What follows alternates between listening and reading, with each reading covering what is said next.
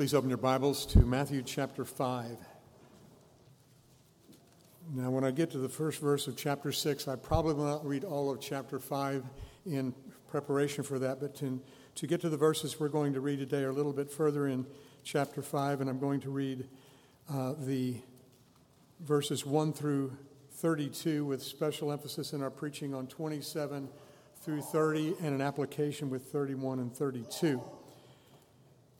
I had mentioned that anytime I'm preaching on the Sermon on the Mount, whether it's in chapter 6 or 7, I want to mention the Beatitudes or the beginning.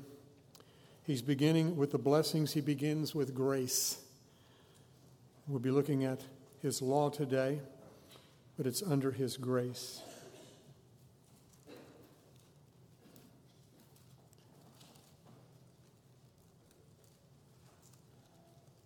Let us hear God's word. and seeing the multitudes, he went up on a mountain, and when he was seated, his disciples came to him. Then he opened his mouth and taught them, saying, Blessed are the poor in spirit, for theirs is the kingdom of heaven. Blessed are those who mourn, for they shall be comforted. Blessed are the meek, for they shall inherit the earth. Blessed are those who hunger and thirst for righteousness, for they shall be filled. Blessed are the merciful, for they shall obtain mercy. Blessed are the pure in heart, for they shall see God. Blessed are the peacemakers, for they shall be called sons of God. Blessed are those who are persecuted for righteousness' sake, for theirs is the kingdom of heaven. You heard that in verse 3 the kingdom of heaven. We begin and we end the Beatitudes here with the kingdom of heaven. And then he amplifies verse 10 further and 12. He says, Blessed are you when, when they revile and persecute you and say all kinds of evil against you falsely for my sake. Rejoice and be exceedingly glad, for great is your reward in heaven. For so they persecuted the prophets which were before you. You are the salt of the earth. But if the salt loses its flavor, how shall it be, how shall it be seasoned? It is then good for nothing but to be thrown out and trampled underfoot by men. You are the light of the world. A city that is set on a hill cannot be hid. Nor do they light a lamp and put it under a basket, but on a lampstand, and it gives light to all who are in the house. Let your light so shine before men that they may see your good works and glorify your Father in heaven. Do not think that I came to destroy the law or the prophets. I did not come to destroy, but to fulfill. For assuredly I say to you, till heaven and earth pass away, one jot or one tittle will by no means pass from the law till all is fulfilled. Whoever therefore breaks one of the least of these commandments and teaches men so shall be called least in the kingdom of heaven. But whoever does and teaches them shall be called great in the kingdom of heaven. For I say to you that unless your righteousness exceeds the righteousness of the scribes and Pharisees, you will by no means enter the kingdom of heaven. And now, what he's going to be doing now is correcting those scribes and Pharisees whose teachings were not true. Commandment 6 in the Ten Commandments. You have heard that it was said to those of old, You shall not murder, and whoever murders will be in danger of the judgment. But I say to you that whoever is angry with his brother without a cause shall be in danger of the judgment. And whoever says to his brother, Raca, shall be in danger shall be in danger of the council but whoever says, You fool, shall be in danger of hellfire. Therefore, if you bring your gift to the altar, and there remember that your brother has something against you, leave your gift there before the altar and go your way. First be reconciled to your brother, and then come and offer your gift. Agree with your adversary quickly while you are in the way with him, lest your adversary deliver you to the judge, and the judge hand you over to the officer and you'd be thrown into prison. Assuredly, I say to you, you will by no means get out of there till you have paid the last penny. And then our verses for today, particularly. You have heard that as it was said to those of old time, You shall not commit adultery. But I say to you that whoever looks at a woman to lust for her has already committed adultery with her in his heart. If your right eye causes you to sin, pluck it out and cast it from you. For it is more profitable for you that one of your members perish than your whole body to be cast into hell. And if your right hand causes you to sin, cut it off and cast it from you, for it is more profitable for you that one of your members perish than for your whole body to be cast into hell. Furthermore, it has been said, Whoever divorces his wife, let him give her a certificate of divorce. But I say to you that whoever divorces his wife for any reason except for, for except sexual immorality causes her to commit adultery, and whoever marries a woman who is divorced commits adultery. Let us pray. Heavenly Father, we thank you for these divine words that our Lord Jesus spoke. We thank you for his righteousness, for his correction. And we ask you, Lord, we might receive his word. And Lord, help us to walk in it. It's in Jesus' name we pray. Amen.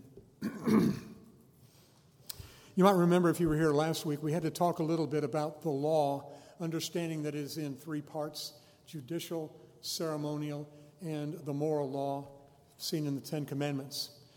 The judicial and the um, ceremonial law, though always wisdom to us, always pointing to Christ, was fulfilled.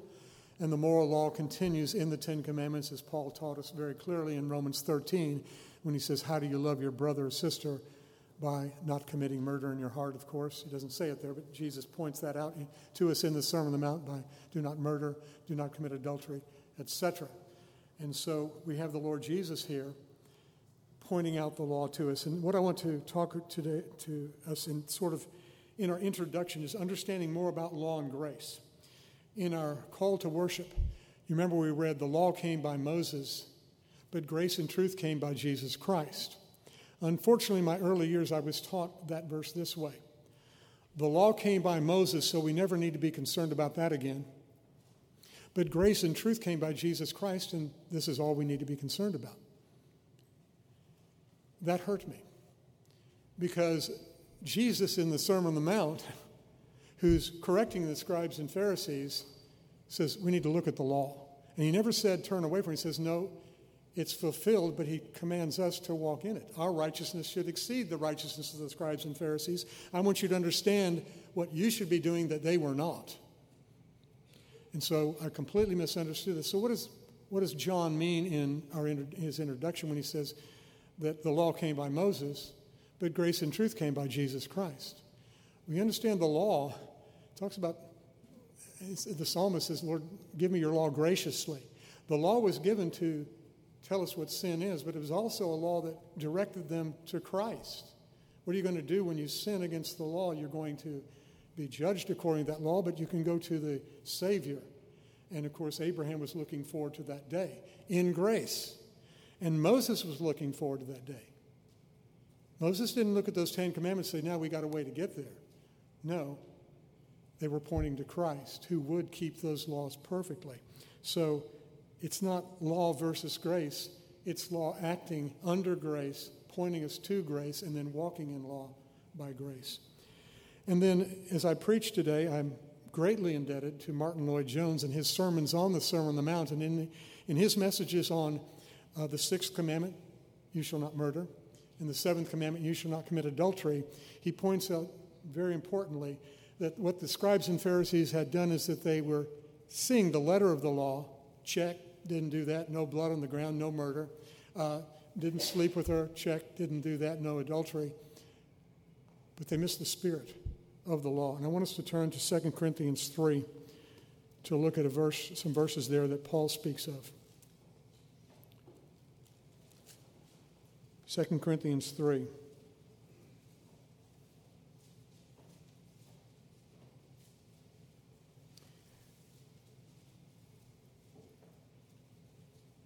We're going to read verses 4 through 8 and talk particularly about verse 6. And we have such trust through Christ toward God. Not that we are sufficient of ourselves to think of anything as being from ourselves, but our sufficiency is from God, who also made us sufficient ministers of the new covenant, not of the letter, but of the Spirit. For the letter kills, but the Spirit gives life. But if the ministry of death, written and engraven on stones, was glorious, so that the children of Israel could not look steadily at the face of Moses because of the glory of his countenance or his face, which glory was passing away, how will the ministry of the Spirit not be more glorious? Well, hear how this was taught to me wrongly in the beginning of my Christian life. As Paul said there, the letter kills, the Spirit gives life. And so the letter is the law. Don't be concerned about that. The Spirit gives life. Walk by the Spirit. But we are to walk by the Spirit. But the Spirit gave the word in the Sermon on the Mount for Jesus to correct that law so that we could walk in it. And uh, the Lord Jesus, He never meant for us to ever quit looking at the law. Never for our salvation. We're not under the law as a covenant of works do this and live. No, we are under the law to Christ, as the scripture says. That's what Paul says. I'm under the law to Christ to walk in it in freedom. It's not my judge, it's pointing me to the Lord Himself. The law is a, reflection of His character. He never lies. No wonder He said, You shall not lie. He never murders. Now, He's going to judge, but it's not in cold blood murder like we would do it's justice. And so we must understand law and grace are not enemies. Law is an enemy if you think you can earn your way to heaven by it. But God gives His law graciously, and as you've been saved, He turns you back to that law to walk in it and to pray. And, you know, I had someone say, well, he doesn't, he's not always quoting the Ten Commandments. He doesn't have to. It's the moral law that is written on our hearts. And he tells us not to lie. He doesn't say, now you remember that's the, uh, that's the ninth commandment. He does regarding this. Remember, he quotes the fifth commandment and he tell, in, in Ephesians 6. He says, honor your father and mother. He goes back to the Ten Commandments. But every commandment we receive in the New Testament, you can almost always trace it back one way or another to the Ten Commandments. We're to love our neighbors, right? Well, Jesus summarized all the law and prophets with You shall love the Lord your God with all your heart, your soul, your strength, and your mind, and love your neighbors yourself. And so Jesus said that's all the law and the prophets. He's, he's talking about the law here to turn us to God in love. He wants us to love the Lord. That's why this sermon was written. So you see how horrible it is to denigrate the law and put it away and say, we don't look at that. If you're looking at the law perfectly, you're looking at Christ fulfilling it perfectly. You're looking at the one that ever did this. And so may we do that. As we go through the sermon today, we're going to think particularly about the Beatitudes. Blessed are those that hunger and thirst for righteousness, and blessed are the pure in heart. Now, in review, you remember last week we looked at the sixth commandment you shall not murder. And the Pharisees were thinking they'd done this. They got the letter of the law checked, and Jesus said, If you're angry with your brother, and one translation adds without a cause, you're going to be in danger of hellfire, calling him fool. This is going to take you to an eternal judgment because you've murdered in your heart. Yes, no blood on the ground, but you've done that in your heart. When you speak an unkind word to someone, you've violated that commandment. You've hurt them. And this is what the spirit of this law is. You always do something good for your neighbor, not hurtful to your neighbor. And we, we read the Westminster Confession. Confession. And he said, what, what, what does this law prohibit? What does this law tell us to do? And a long list of things that the spirit of this law would lead us to do in not murdering our brother and sister. It's, it's applicable all the time when you speak to your children. You've got to correct them. Don't murder them. You're not going to, you'll never amount to anything. Oh, yeah, they'll amount to something in God's kingdom, and you tell them that, but they're going to have to deal with that sin, and you do it in love. And so we come to today.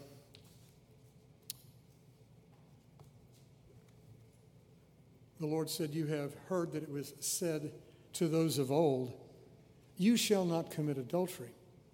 But I say to you that whoever looks on a woman to lust for her has already committed adultery with her in his heart.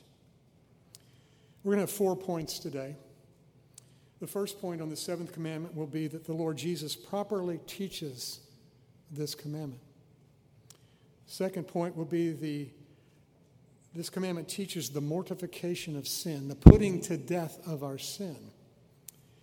And then we'll look at the fact that this commandment is a protection for marriage, produces a wall around marriage. And then finally, our fourth point how Christ fulfills the seventh commandment you shall not commit adultery. So, our first point the, the, prop, the, this commandment is properly taught by the Lord Jesus Christ. You have heard that it was said to them of old, You shall not commit adultery. But I say to you that whoever looks at a woman to lust for her has already committed adultery in his heart. Jesus is saying adultery begins with a look. I just looked. What's the matter with a look? I looked again. I, I kept looking. Started thinking about it. I didn't touch one. Ne- never touched one. That, that's what a Pharisee would say. The Lord Jesus goes down to the very recesses of our, our eyeballs. We see things all the time. But what do we think? What do we do with the thought? And so the Lord Jesus is correcting this wondrously, graciously, to help us know you can't be like a Pharisee. But you can be like one of my children that puts to death that look. The thought came. It's got to go quickly, immediately, because you know what happens with sin? It's kind of like that tree in the backyard. We planted, a, my mother in law had me plant a few dinky pine trees. They're giants now. And sin is like that. It will grow and grow, and it's addictive. I was just looking at the internet a little bit. I mean, what's a little bit of soft stuff? And for your parents who wonder if you got children here, I'm going to be using very clinical words for very great sins if you catch my drift. I'm not going to use the P word, okay? We're going to be look at we look at images we should not look at. Oh, I repented of that. But then we look again, and I wish I could say it's just men and boys that do this. I heard last year that women and girls are now doing this more than ever. Not more than men and boys necessarily, but this, this is a, a plague. And the reason why it could be a plague is because we're sinners. And we gravitate in our flesh to sin, but as Christians, we are to cut that off. As Jesus will say, and we'll talk about later. Put it, out, put it away, put it to death. And so here's the sin. And who would say, I've never done that? Can you flip over with me to Job 31?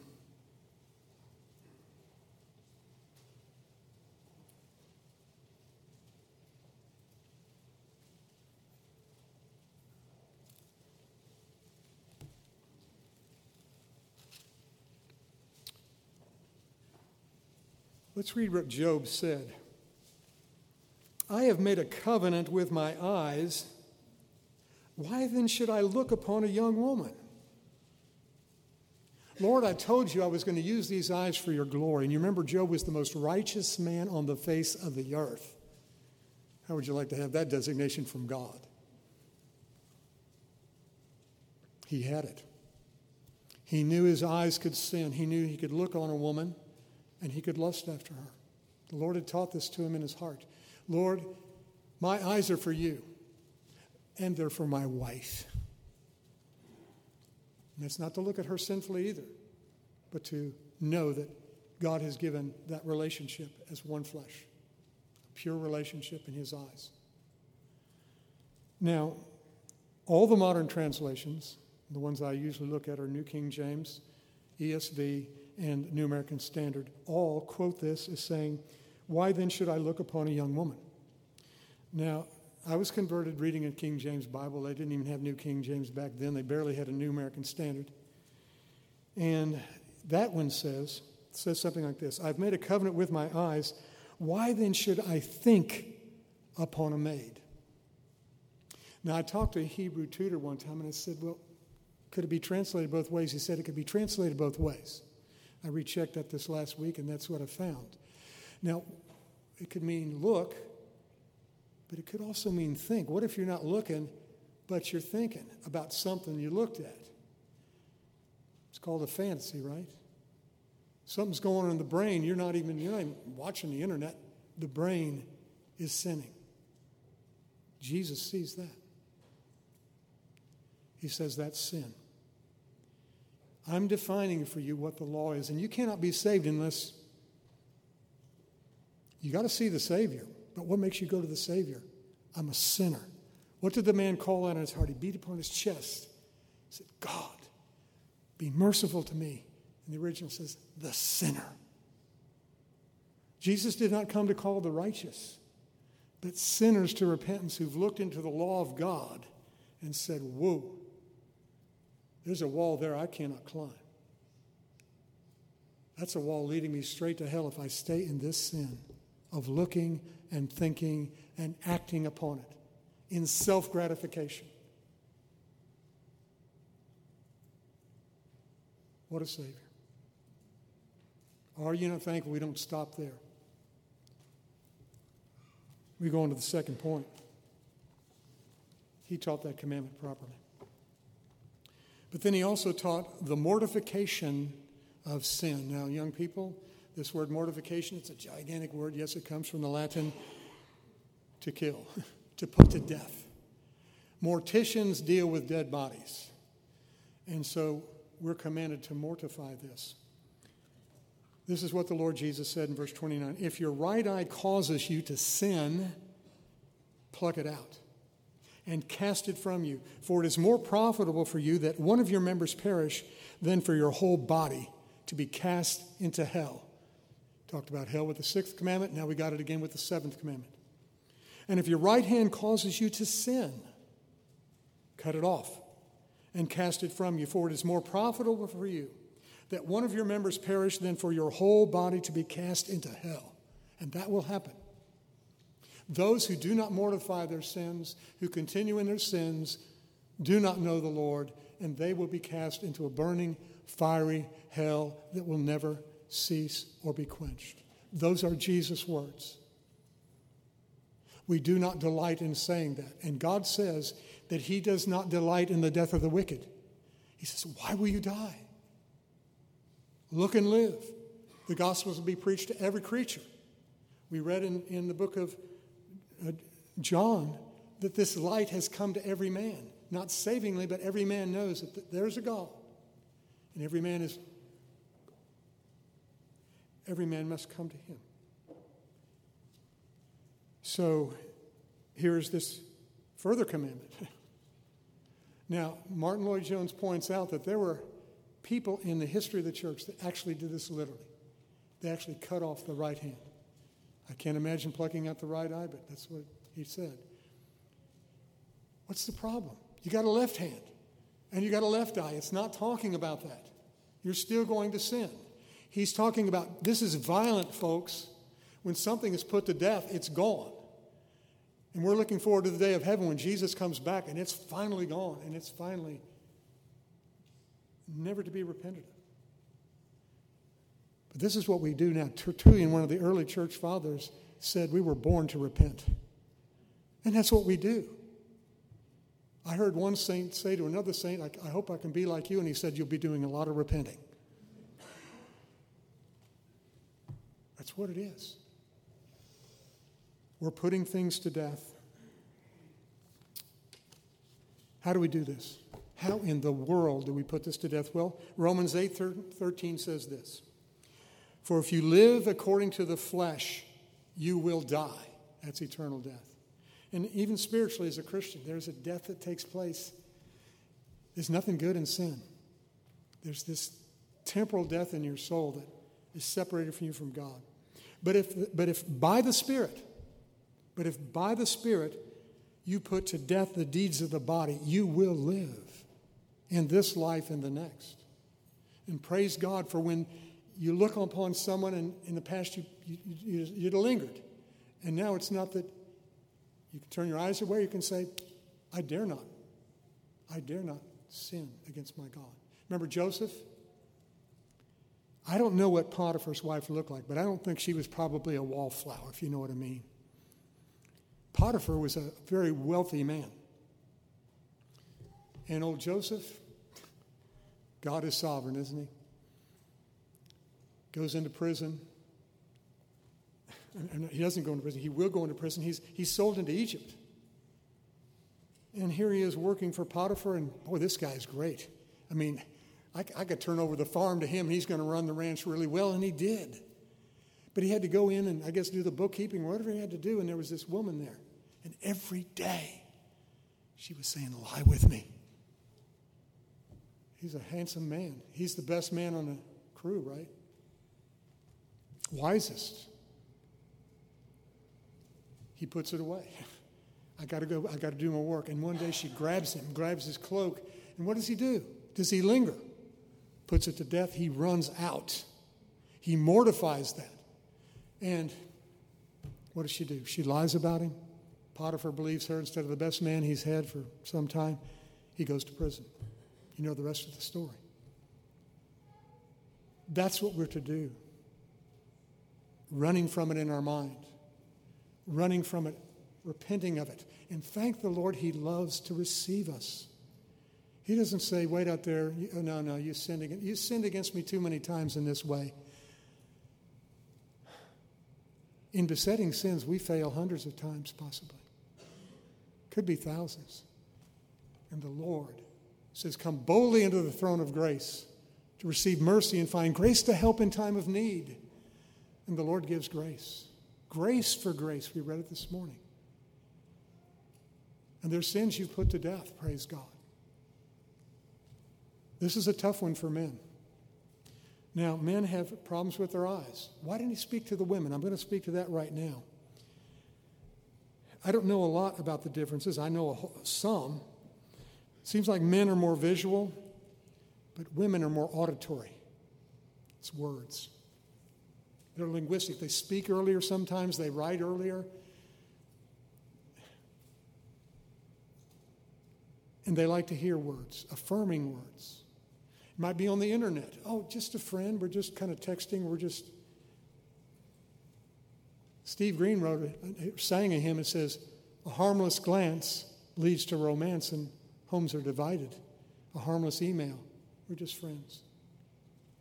And things get tight, and adultery is occurring. You're wishing you had that person. What is the 10th commandment? Do not covet your neighbor's wife. Is she prettier? I'm just telling you, man, if you're doing this right, she's not, because there's only one, and there's no number two. You have eyes, you have a covenant with your eyes. I'm going to look at my wife, and I'll have my wife shaped eyes. She doesn't fit in that shape. I'm sorry.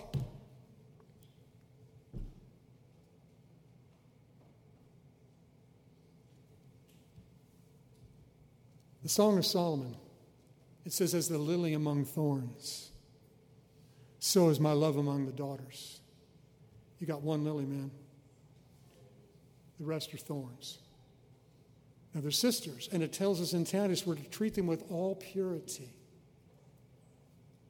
We, we, how can we do that? By the grace of God. When God commands us to do something, He says, He doesn't say, if you can get this done, I'll see you at the end. He says, No, I'll help you. Without me, you can do nothing. As you fail along the way, as you're climbing the hill of righteousness, not to be saved, I'm there to help you. Don't stop climbing. Do not dare turn around the other way and run down the hill to sin as you once did. Now, please forgive this long list. And if you need me to email this to you, I'll email it to you. So some of you take notes. Just listen. how in the world are we going to put these things off? Well, the first thing I think is that if we look at Romans 13, if you get this first point, all the rest are going to follow it. They all tuck under the first point.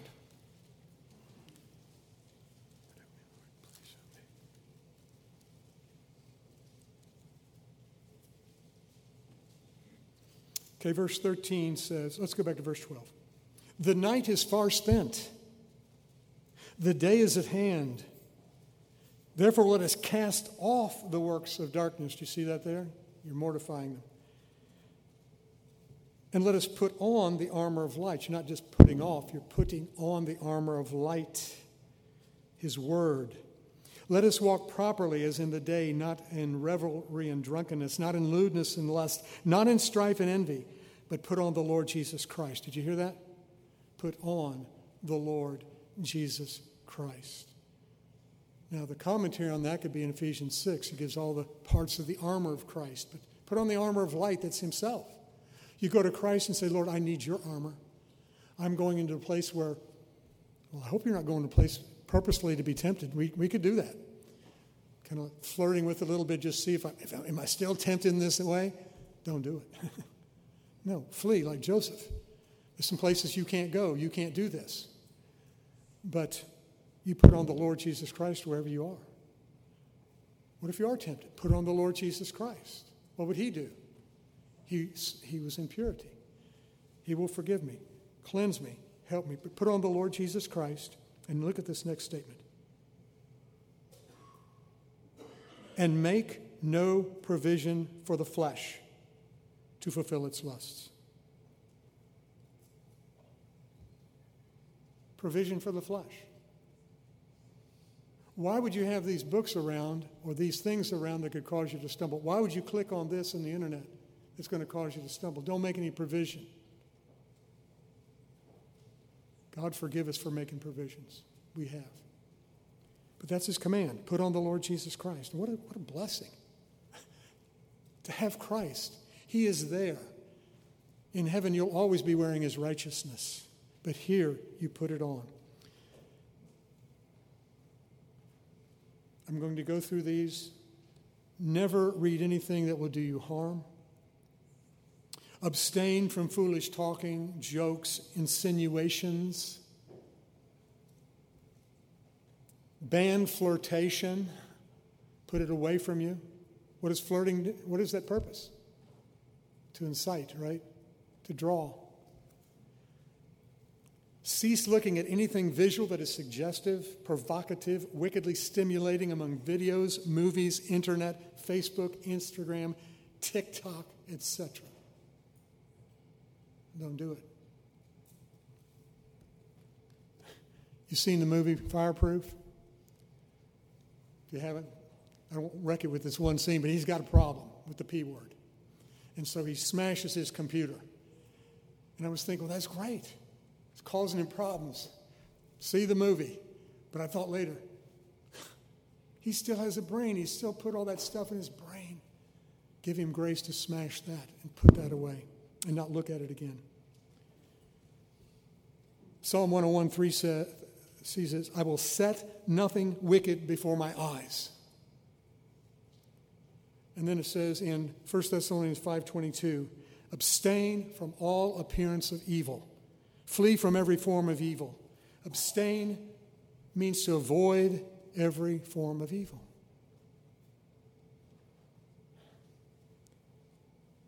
There's some great movies to watch, great Christian movies. But I'm telling you, there's some movies out there that you could watch with some benefit, but I'm telling you, there's no such thing as adult entertainment. It's adult wickedness many times. Yes, there's things, titles and things, and areas that children don't need to see, and they are for adults. But there's a whole lot of that adult stuff. You can't have it.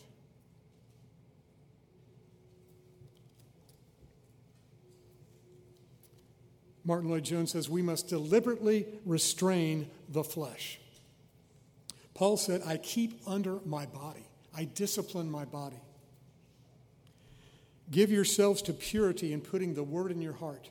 Remember, it says in Psalm 119, Your word have I hid in my heart, that I might not sin against you. If you're putting the word in your heart, what are you doing? Putting fuel there for God to use. And He uses His words. It's living, it's powerful, it's sharper than a two edged sword, it's alive to help you not sin. It also says, How shall a young man cleanse his way? By taking heed to your word. Stack the word in your heart. Make Christ your aim to know him and to be like him. Remember 1 John 2 6 says, Walk in his steps.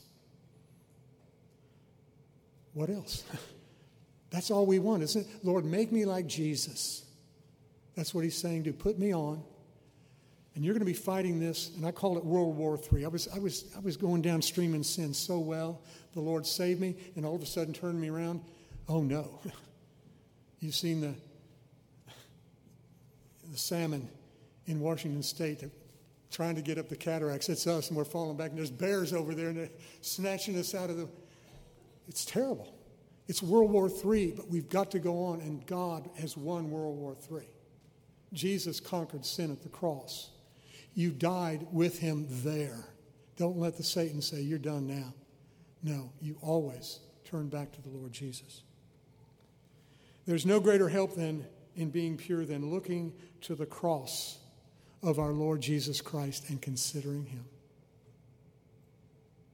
That's what God thinks of sin, and that's what God did for your sin.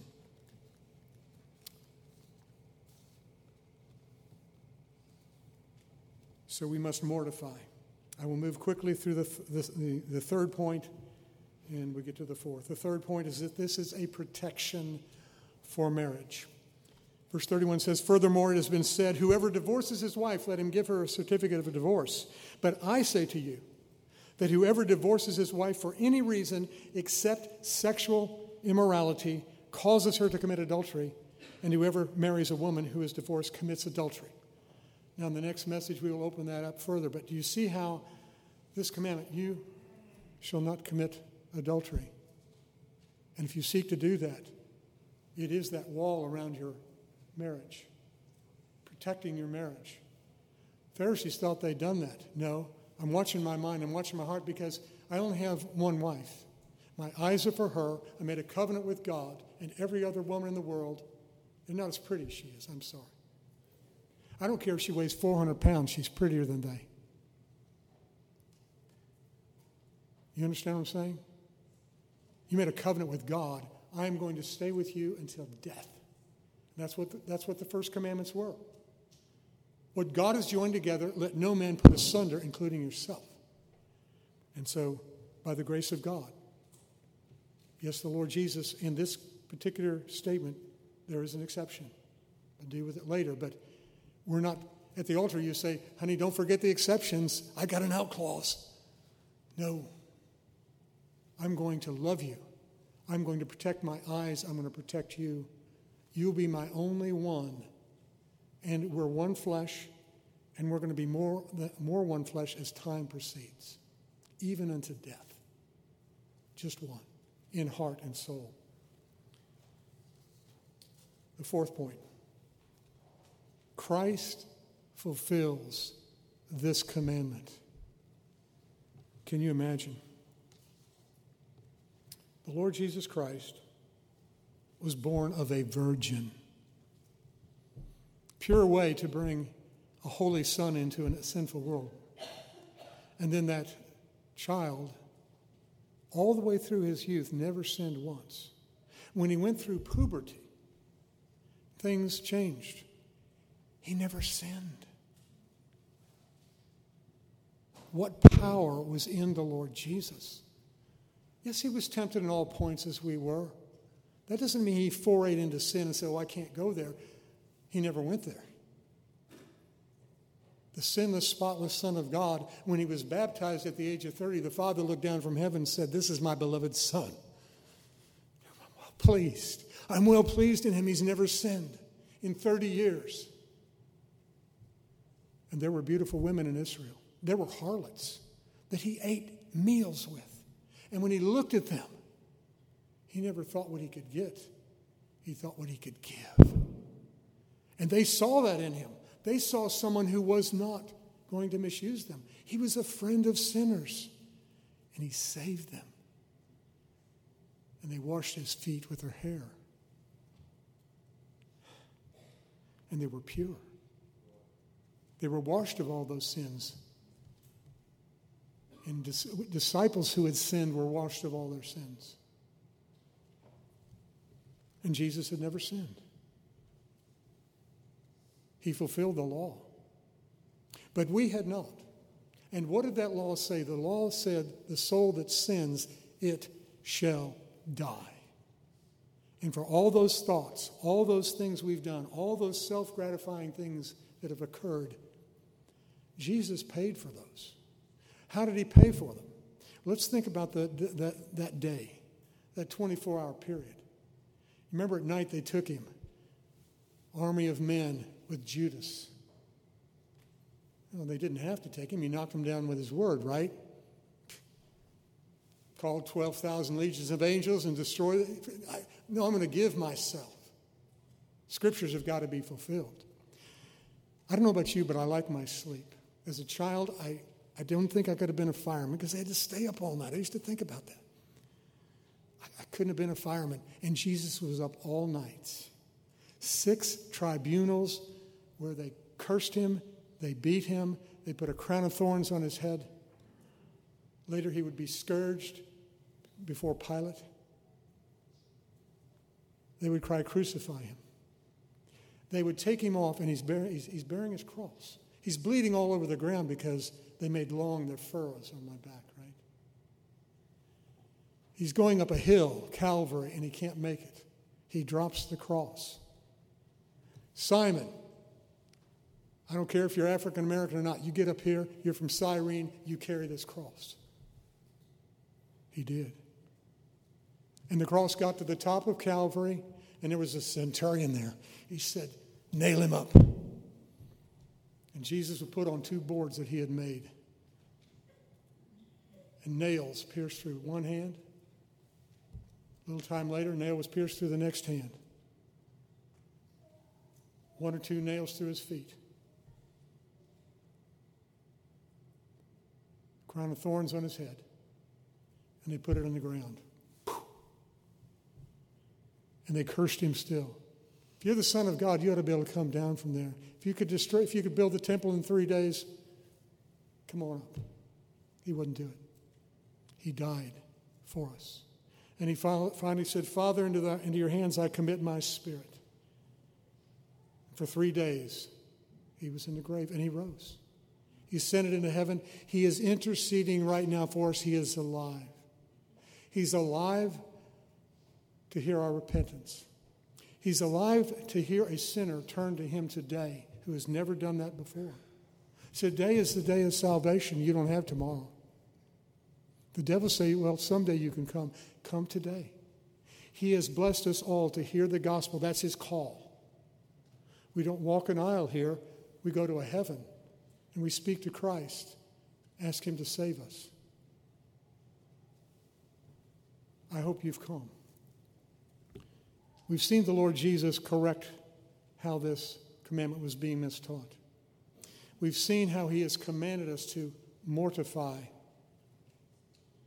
this sin in our hearts and lives. We've seen how he protects our marriages with this commandment.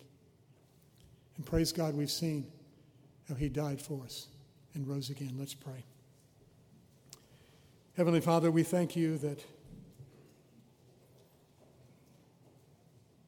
you have given your blessed and beloved Son. We have nothing to be proud of, but we have everything to be ashamed if we do not come to you, Lord. But you said, Lord, the one who comes to you will not be ashamed.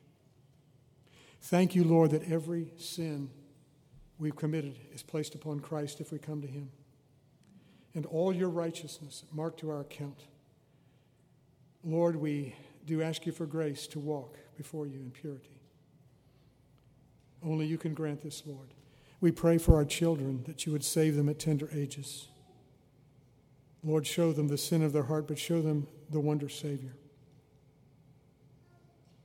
Lord, as we come now to the Lord's Supper, we pray that you'd help us to remember your death and show that till you come.